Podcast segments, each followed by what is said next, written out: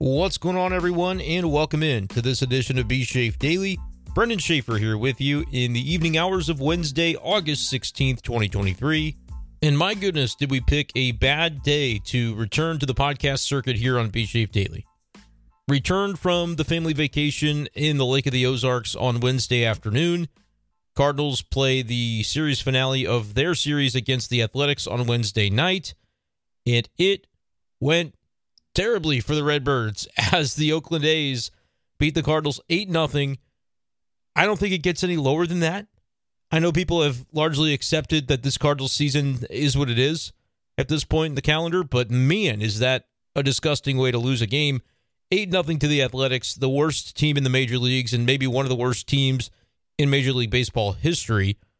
As Oakland improves to 34 and 87 with the win, the Cardinals are 54 and 67. So even after the L, the Cardinals 20 games clear of the Athletics in the standings. Yikes. But uh, tonight it was all Oakland for as long as we get to call the Athletics that anyway. So we'll talk about some of the performance that we saw from the Cardinals tonight. Not much about it, honestly, because of how pitiful it was in an 8 0 defeat. But I want to get into Matthew Liberatore a little bit because previously he had a fantastic start. I think it was the last podcast we did before I went on the hiatus on the vacation talking about Liberatore's performance against Tampa Bay. It was fantastic. We saw a setback tonight. What was the difference? And is there any rhyme or reason as to why we are seeing basically two versions of Matthew Liberatore at various times of his Cardinals career? We'll get into that a little bit tonight and talk some other elements of pitching, some things that we may have missed too.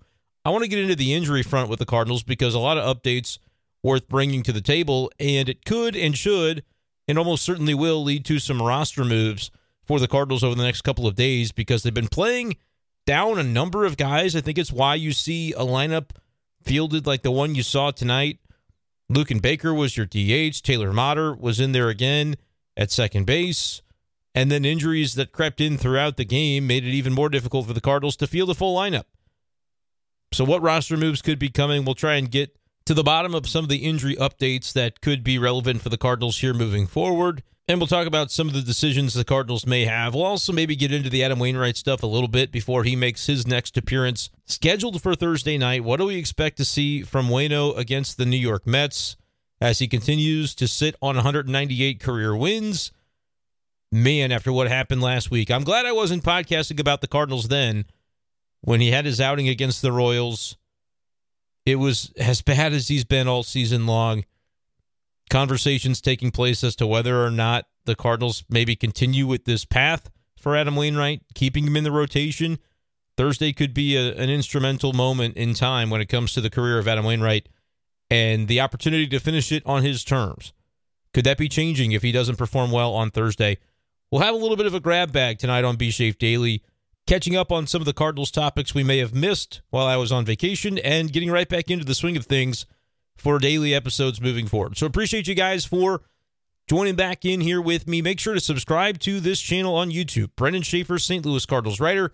If you're not familiar with my work, I am a writer for KMOV, the TV station CBS affiliate in St. Louis. I write about the Cardinals for their website, and I do a daily podcast called B Shafe Daily. I also host a daily radio show on KTGR from 4 to 6 p.m. weekdays. That's uh, KTGR in Columbia, Missouri, but you can also listen to the big show as it is titled on uh, ktgr.com with myself and Andy Humphrey. But welcome into this channel. It's all Cardinals talk here. So appreciate you guys for being along for the ride. Also, you're welcome to subscribe to B Shafe Daily on Spotify or Apple Podcasts if you prefer to listen on those mediums. Thank you guys so much for being here. And let's go ahead and hop in by starting with the Matthew Liberatore conversation that is going to be an uncomfortable one, especially for those who took a look into his StatCast numbers – and measured the velocity on his pitches, on his fastball in particular tonight. It was not nearly what we had seen from him in his previous outing. Remember, a couple of outings ago, this was dating back 10 to 12 days at this point for Matthew Liberatore, he was averaging 92.9 miles per hour on the fastball. And we commented that night that it was a little bit strange to hear Oli Marmol say that fastball velocity wasn't a concern for him as the Cardinals manager watching Liberatore pitch that day when you can look through the numbers and just recognize that Liberatore has been a much more effective starter when he's had that giddy up behind his fastball. And then, sure enough, after a good pregame conversation with Andrew Kisner that we talked about on B Shafe Daily. Matthew Liberatore had that going on against the Tampa Bay Rays. He was averaging around 95 miles per hour on his fastball that night, and the difference was evident. We saw eight shutout innings against the Tampa Bay Rays, and the higher velocity on his fastball just seemed to open up everything else in his arsenal for a really successful outing. Tonight, as of the first inning, you did have the fastball velocity looking sharp ish as the game began. Hit 96 once on the gun, but everything else was below 95. A lot of 94 and change in the first inning, and then it kind of went down a little bit from there where he was sitting back closer to that 92 93 range for most of the start before really diving down toward 90 91 before exiting the game in the fifth inning without the ability to get through the fifth inning in this one for Matthew Liberatore. So fastball velocity was not consistent throughout the night. The, the most damage that happened against him really did happen in the first inning, and that's not really what you want to see, but Liberatore gave up six total runs, five of them earned, but again, four of the runs coming in the first inning. So I don't know how much the fastball velocity really played into it at that point in the game, but the lack of consistency, the lack of uh, just finding his way through this game on more of an economical basis, not using up so many pitches. I think he ended up around 92 pitches. Yeah, through 92 pitches through four and a third tonight. That's kind of the version of Matthew Liberatore that we had seen back in 2022 and largely for this 2023 campaign at the big league level prior to that Rays outing when everything just seemed to click into place for him. And we were wondering did he have maybe some extra gas in the tank because he was facing the former organization, the team that drafted him, and all of the narratives that go into that? Maybe so, but you'd like to think it would be something that he could sustain now that he's proved it to the Rays. Hey, I'm pretty good. Maybe I can prove it to the rest of the league. But he got lit up tonight by the Oakland Athletics, of all teams. A 10 hits allowed, six runs, five of them earned, three walks.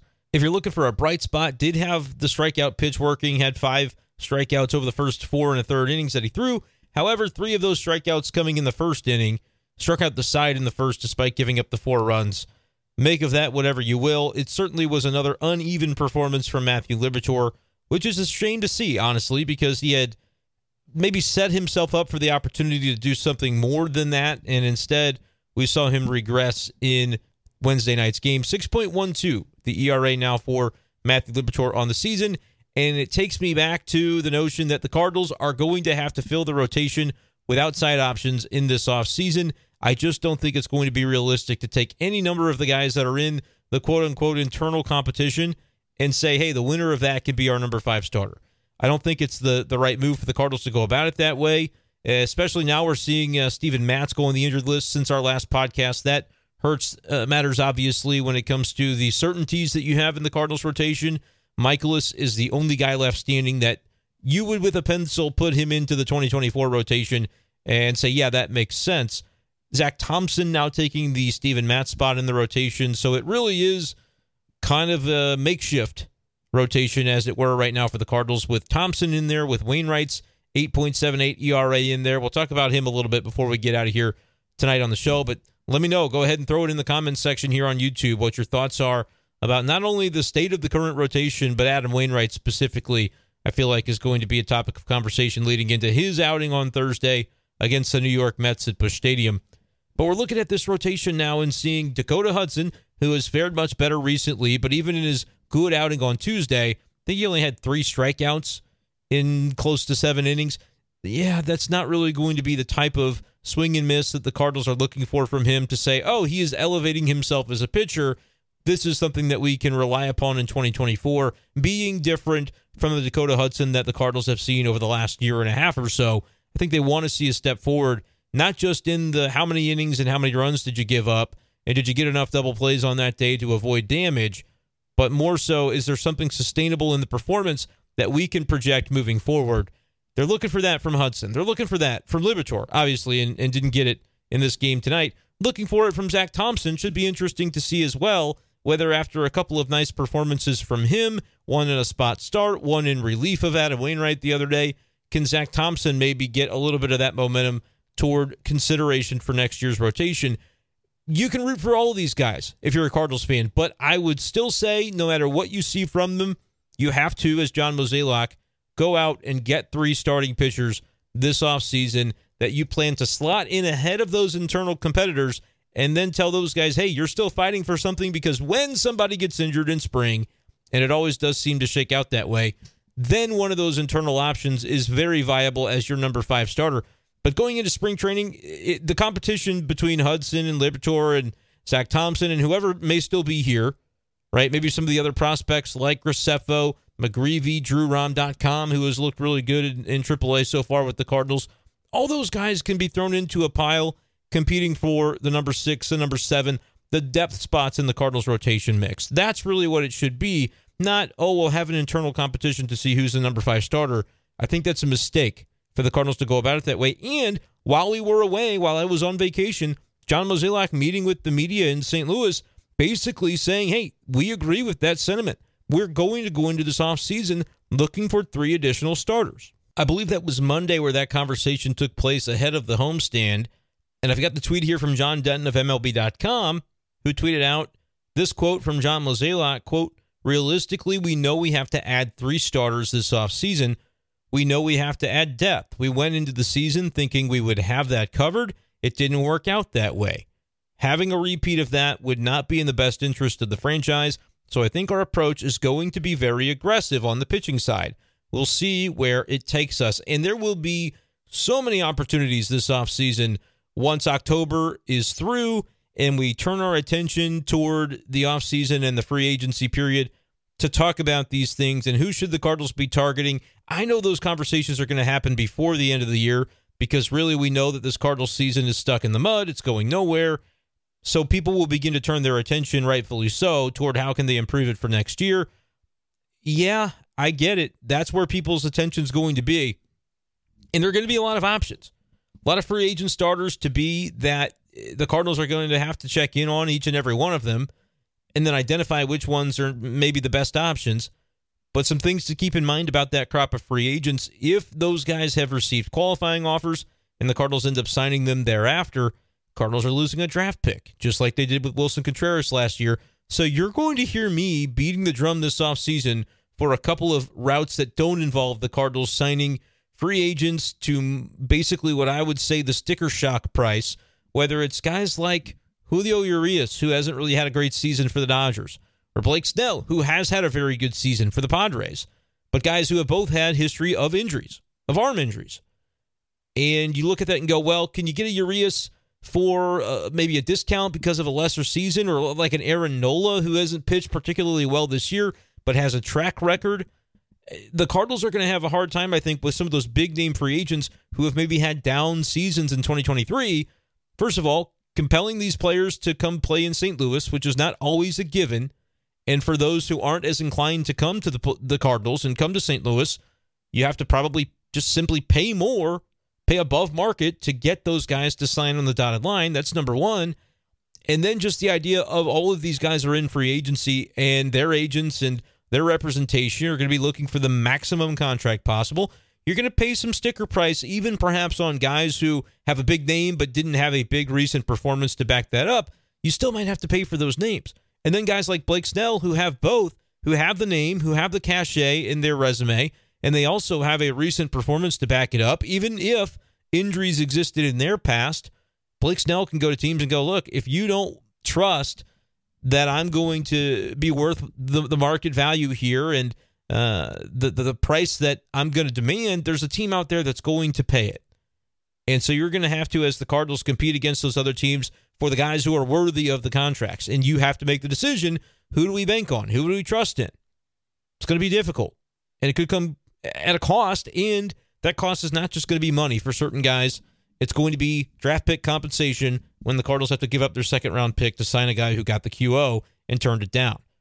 That being said, trade's going to be an option and it's going to be tricky. We haven't seen John Mozeliak pull off that kind of trade yet. The kind for a controllable starter that doesn't give uh, on the Cardinals side away a player that you really would like to see in your everyday lineup for the next half decade. That's one option though. The other is go to Japan. Look into the foreign market where guys like Yoshi Yamamoto and Shota Imanaga are potentially going to post and come play Major League Baseball this side of the pond. And the Cardinals, I think, would be well positioned to sign at least one of those two Japanese pitchers, and it'd be nice to sign them both. I mean, talk about you're looking for a number one and a number two in your rotation. Add both of those guys, whatever it happens to cost. If one guy's 25 million a year, if the other one's 20 million a year, problem solved. Pay a little posting fee on top of that, but don't worry about giving up draft picks. Like you're going to hear me beating the drum for the the Japanese pitchers that are expected to uh, to to hit the the open market essentially for Major League Baseball this offseason. I feel like it would be a great fit for the Cardinals, but like I mentioned, we'll get into those conversations and cross the bridge more as we we get closer to it. But I did want to mention it because John Mozeliak did come out this week, and as I read in the quote there from John Denton of MLB.com, three starters is on the docket. And it's good to hear Mozeliak talk in those terms. Even if you're seeing good things from Dakota Hudson, good things from Zach Thompson, hey, even if Liberatore had gone out and shoved tonight, which he didn't against Oakland, even if those things are happening, I like that John Mozeliak is saying at least the right things at this point. Where he says, We thought we had the depth coming into this year. We were wrong. And so it clearly needs to be a different approach if we are going to go about getting to a different result it's got to be by doing something differently on this side of things. So I think Cardinals fans can look forward to an offseason that doesn't feel Cardinals esque. Like I already see a lot of people saying, "Oh, they'll they'll get a, Quintana type and they'll they'll get a Drew Verhagen type and they'll call that starting depth." I don't think they can do that, and I think John Mozeliak now knows they can't do that. So it's going to be, in my estimation, different. But let me know what you think, Cardinals fans. Are you buying the idea that this coming winter will be different for John Mozeliak? For Bill DeWitt as well, because he's the one that signs the checks, is going to have to sign off on actually raising the payroll in a meaningful way. 16th ranked out of 30 is not meaningful, not for the way that Cardinals fans have supported this team over the years. And so it is going to have to change, in my opinion, for the better. You got to get back nestled into the top 10 in payroll, even if there are owners out there that are doing crazy things like Steve Cohen and the Mets, where Bill DeWitt looks at that and says, well, thank goodness we didn't do that because they're having a terrible losing season. We're having one as well, but we spent half the money or whatever, maybe even a less ratio than that, than the crazy spending that they've put out and, and didn't get any reward for that investment. The Cardinals have to spend more, but they also have to spend smart, which is going to make this the most compelling Cardinals offseason, I think, in quite some time. So make sure you hit that subscribe button on this channel because we'll be talking about it all throughout the upcoming offseason and beyond as we see whether the roster that John Mozeliak and company put together actually contends for 2024. But I wanted to get some of that out because I really do think it's compelling the way that things have set up and the way that John Mozeliak is sticking right now to the approach where he says it's going to be different for the Cardinals heading into 2024. We know we have to address the pitching in a more meaningful way. Now, how that ultimately plays out still remains to be seen for the St. Louis Cardinals in 2024, but will be right here on B Shafe Daily and the Brenden Schaeffer St. Louis Cardinals Writer YouTube channel to discuss all of it. Now, let's go ahead and discuss some of the recent injuries happening for the Cardinals. As we'll get into this from Jeff Jones of the Belleville News Democrat, who tweeted some updates after Wednesday's game. So, Tommy Edman left the game early with an injury. Jeff says x rays negative for Tommy Edman. They'll see how he feels tomorrow. Lars Nootbaar, though, being evaluated by doctors, he left the game early as well. This was one of those one of those that's tough to talk about. They said lower abdomen was the injury for Nootbaar. If you saw the play, he was batting, fouled the ball off the ground, it bounced up, hit him in an area, and we've seen some other Cardinals players have some similar things happen. Perhaps some catchers over the past couple of years that have been hit by foul balls in an area and you know it doesn't feel so good. So we'll see what that ends up being for Lars Nootbaar. They've been dealing with uh, another edition of the Nolan Gorman back tightness situation that he's been out of the lineup in recent days. So that's now three guys. Yeah, I don't know. There are going to have to be some roster moves, it would seem to me, for the Cardinals. And Jeff pointing out that Moises Gomez did get lifted early from the Memphis Redbirds game on Wednesday. That could be nothing, it could be something, but it would make sense to me that if there's something going on with an outfielder like Nootbaar, that he either may need a couple of days or he may need the IL. Uh, Gorman, I think it's getting to be decision time with him because of the back thing that continues to flare up. And that's why I say you can't, that's not the only reason, but you can't completely count out the idea of trading Nolan Gorman in the offseason. Not because he has sporadic back pain, although it is a, a very big nuisance Like, imagine if the Cardinals were competitive and were trying to win something this year and you were having one of your best hitters just, you know, every couple of weeks he misses a couple games because his, his back hurts. They can't figure out, you know, how to how to not have that continue to happen. Cardinals fans would be pulling their hair out about the situation. It doesn't really matter this year, but it does when you have a handful of guys on your roster that can't play on a on a given day. It's going to have to be a situation where some moves are made as a result. But Moises Gomez would be an interesting guy to see. So it'll be interesting to see if they're able to get him onto the roster for Thursday. Like I said, if it's Nootbaar that goes to the IL, if it's Gorman, you could still bring Moises Gomez up because you've got plenty of infielders between Fermin, between Taylor Motter. Those guys were up the middle at one point tonight. I think Tommy Edman ended up going to center field after the Nootbaar injury, but then Edman left himself, which left Tyler O'Neill to play center field on what was supposed to have been an off day for him. And remember, last week in Tampa, he was missing some games because of the knee situation. So, not the healthiest of Cardinals rosters right now, but I would be intrigued to go ahead and see what Moises Gomez has because he's a guy that, if you're not ever going to bring him up anyway, there's no reason to continue having him occupy a spot on the 40 man roster. Kind of time to start just seeing what you have in some of these guys. That's been the argument that I've seen from Cardinals fans in recent days when they see a name like Casey Lawrence get thrown onto the St. Louis roster. And it's fair. Casey Lawrence doesn't have a future with the Cardinals, so you would think maybe they could give some other guys opportunities. But you do have to get through this season. And Casey Lawrence tonight, in relief of Liberatore, finished the game in a blowout. Four and two thirds innings, gave up two runs, one home run. It was a moonshot, but struck out four. Like, we don't have to evaluate the performance of Casey Lawrence, but for folks who are going, why is Casey Lawrence on the team instead of, hey, can't the Cardinals get a look at Drew Rom? Can't the Cardinals get a look at whoever you would like to see from AAA instead, Connor Thomas, whoever it might be? This is why, because maybe they feel like, hey, Casey Lawrence, regardless of the way it goes, he can throw four and two thirds innings, and we don't have to feel bad about it because if he throws 80 or 90 pitches, he throws 80 or 90 pitches and he can be shuttled out the next day or the next week or the next month, or uh, if he continues to do a nice job the next year, they still don't have to bring him back.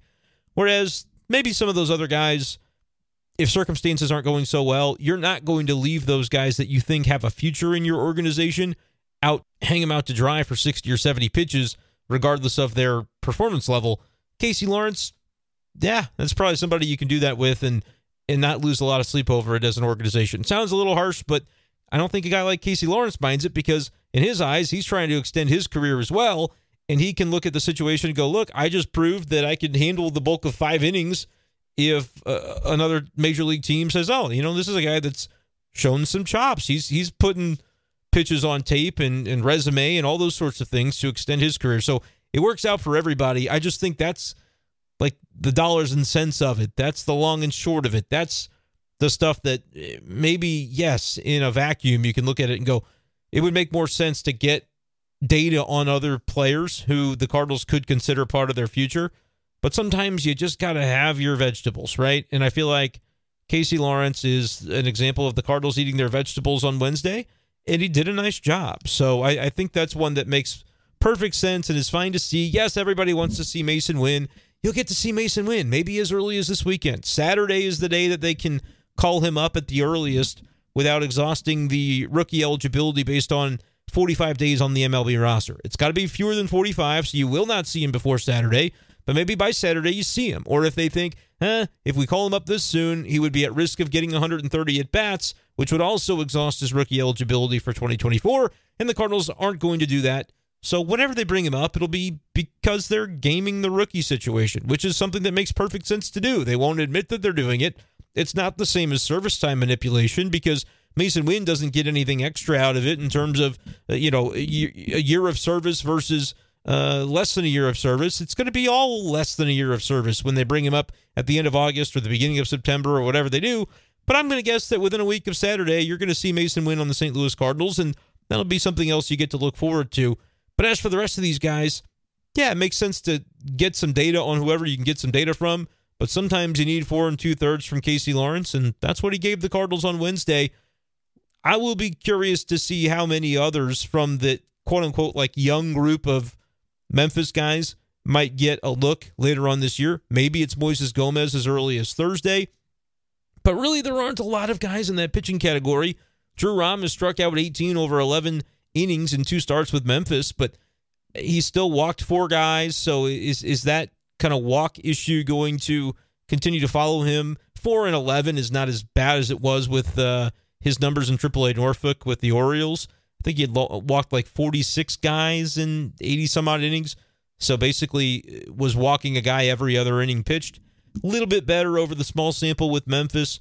But are you really ready to just rush him to the big leagues after Uh, largely a struggle of a season with a 5.34 ERA before the Cardinals traded for him? Now his ERA with Memphis is like 0.82, but it's a small sample.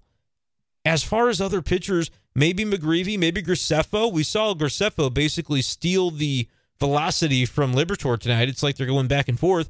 Graceffo, another guy who has not maintained consistent velocity this season, pitching for AAA Memphis, had it tonight. I saw him 96, 97 with his fastball. So perhaps that's something that can gain some consideration. Would they give Graceffo a look, a cup of coffee toward the end of the season? I have no idea. But I can understand why Cardinals fans would want to see more of the younger guys as time goes along.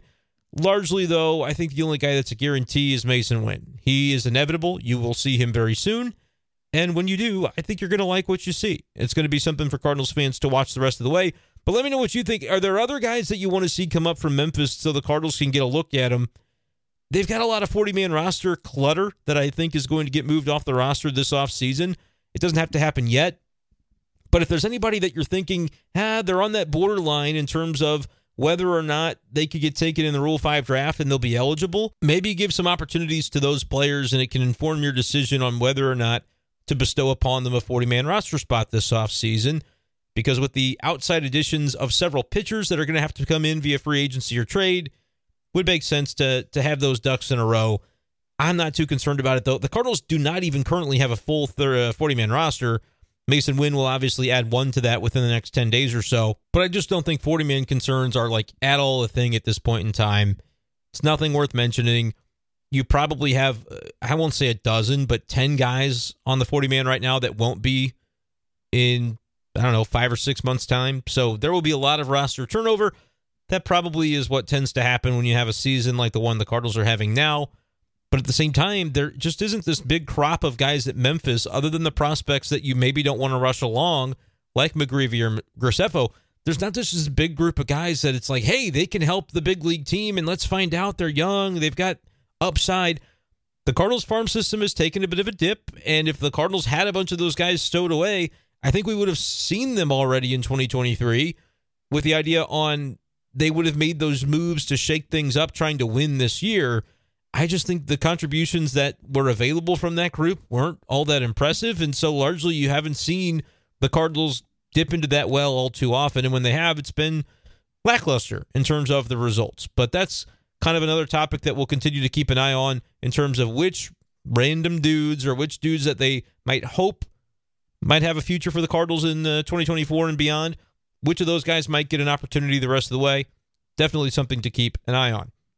One guy that we know is getting at least one more opportunity the rest of the way for the Cardinals is Adam Wainwright, who, after throwing one plus innings and allowing eight earned runs to the Kansas City Royals in his last appearance, will make his start on Thursday against the Mets. His ERA for the season is up to 8.78.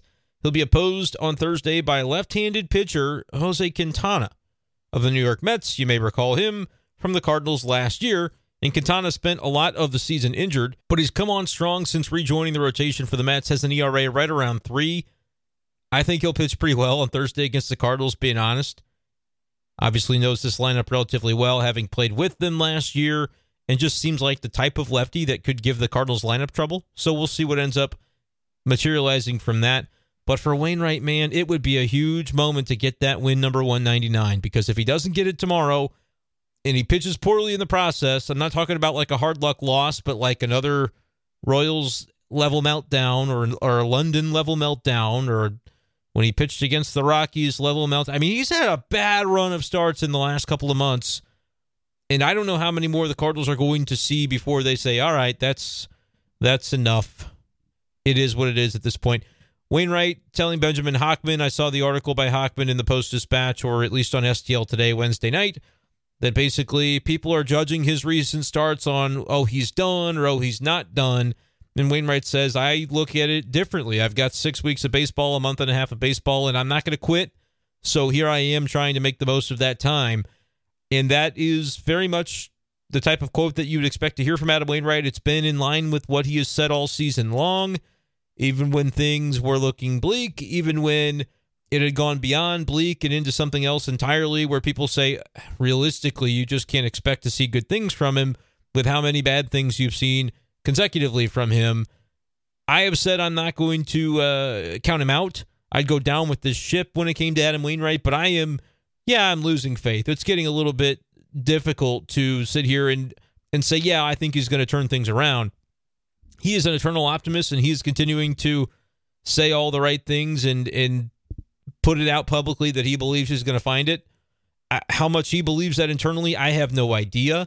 This has got to be a dark place for Adam Wainwright to be. It's a place he's really never been. Even when he was in his kind of dark times, circa 2018 or so, before finding some health at the end of that season, regaining some confidence, and basically overhauling his approach to training and everything that he went about doing ahead of 2019. I want to say was the proper timeline for that. And then found a healthy season and then kind of re- reclaimed the ace status on the Cardinals in 2020, guiding them through the COVID year. 21 and 22 were really good seasons. Go check the numbers. Google is free, my friends. Wainwright was that guy from 2020 to 2022 and then September of last year happened. We sort of chalked that up to him talking about the mechanical issues that he hadn't been diligent enough to catch as early as he wished he would have with video review and things of that nature. So everybody came into this season thinking, all right, we don't really know what version of Adam Wainwright we're going to get, but nobody thought it was going to be like this. Even if you were a detractor, a proud detractor of Adam Wainwright in September 2022, there is no way you could have predicted one of the worst starting seasons by a pitcher like ever. For Adam Wainwright, 8.78 ERA. I don't know how many guys in the history of Major League Baseball have been given the number of opportunities that Wainwright is getting and is at least continuing to get for one more day on Thursday with numbers like he's put up. ERA potentially could balloon to nine if he has another bad outing on Thursday. And it's not early anymore. It's, it's mid August. So I don't know. I'm not saying I'm predicting bad things for Wainwright tomorrow. He has pitched against the Mets this year, and it was really one of his more decent starts in recent memory. Right before the London series, I believe, is when he had faced the Mets and looked relatively solid. We'll see if he can channel that once again, but his stuff has just looked really flat coming out over the last few weeks and even going back prior to the IL stint. Since the IL stint, it it's hard to look at it and go, oh, well, I, I, got some soft contact against me again. No, I don't think that's a valid excuse anymore because I think savvy lineups on the other side can look at it and say, Waino's stuff is not spinning like it was. It's not reacting. It's not moving. It, the velocity we know isn't really anything to write home about. So if you can sit on these pitches and if he misses up in the zone, you could just dunk him over the second baseman, dunk him into left field take your base hits when that's what Wainwright's giving you. I think savvy lineups have been able to do that, and it's partially why he's given up so many hits. I don't think he has to be giving up three home runs and a start for you to go, uh oh, this isn't good. No, I think lineups can sort of treat it like batting practice. When, again, I'm not trying to be demeaning, but when Wainwright's pitches are looking the way that they have looked recently, it's not rocket science to say, here's the way that they could approach you in order to wait on your mistakes not try to hit them over the wall, but just take their base, take their base hit, take their double, and continue to get the line moving. Lineups have done that to Adam Wainwright recently. They've gotten their fair share of home runs against him, too. So Waino's got to be pinpoint when it comes to the command. He's got to keep hitters off balance. Hopefully, the curveball is sharp. That's really going to be the equalizer. But we have seen too many times this season, Waino just has not had the sharpness to his curveball that he is accustomed to seeing. And man, that has to be a lonely feeling when you're out there and thinking, I don't even have my equalizer to go to right now. And you just have to try to get through on grit and guile. And Wainwright's been one of the best to ever do that over the past handful of years, getting by on just his ability to be a pitch maker. Will he be able to do it on Thursday against the Mets? I maintain. I don't know how much longer I'll be able to say this, but I maintain that if he gets 199, 200 is going to come for him in the next start. But he may not get a next start if Thursday doesn't go well. So let me know what you're thinking as a Cardinals fan in the comment section here on YouTube. Make sure you hit like on this video and subscribe on this channel for Cardinals baseball talk all year round. But I want to hear from you guys on the comments. What are you thinking as far as Adam Wainwright's outing coming up Thursday in St. Louis? Is this one where he can get back on track, pick up that win? I think it's going to be difficult to get the pitcher win for Wainwright on Thursday, as important as it is. I mean, that's what everybody's waiting to see from him at this point in time. But it's going to be tough against Quintana, who we know at Busch Stadium, he likes to pitch there, he's pitched there well. And if he goes five or six innings and only gives up a couple of runs, Wainwright's going to, I mean, Wainwright's to have to pitch a gem to be able to be in line to win the game, even when he departs it after a, a purported good outing. Like, let's say he gets through six. Can he leave with a lead? The Cardinals offense are going to have to do that for him, and they just finished getting shut out by the Athletics on Wednesday. So we'll see what Waino can come up with, but let me know in the comments section what's your confidence level when it comes to Adam Wainwright right now. I know that it's been a dark period, but wouldn't it be something to see him turn things around? Do you have any faith that he's going to be able to do it on Thursday? Let me know in the comments. And let me know what you think about this injury situation, too. When you've got guys like Tommy Edman, like maybe he goes on the injured list. I know the Cardinals are straining to make sure that they maintain the rookie eligibility for Masyn Winn. I legitimately think if Tommy Edman comes up gimpy over the next couple of days, you're going to see Masyn Winn as early as humanly possible, which I think, based on my math, is Saturday. Because he could play shortstop for you, and that could at least resolve one of your lineup questions. For now, though, it's probably going to be more Motter and Fermin up the middle. And if that's not an indictment on this Cardinals season, I do not know what is, other than the record, because that is an indictment as well. Cardinals are 13 games below 500. Prior to today, they were only eight and a half back of the Marlins in the wild card race, but that's not something that we consider very worthwhile to spend our time on. So we're not going to talk about it much more beyond that. But again, all your questions and your comments, throw them on YouTube, youtube.com slash at bschaeffer12. And make sure you guys are subscribed to the Brenden Schaeffer channel. I appreciate you guys so much for listening. That is going to do it, though, for this edition of the show. We will talk to you next time on B Shafe Daily. Peace.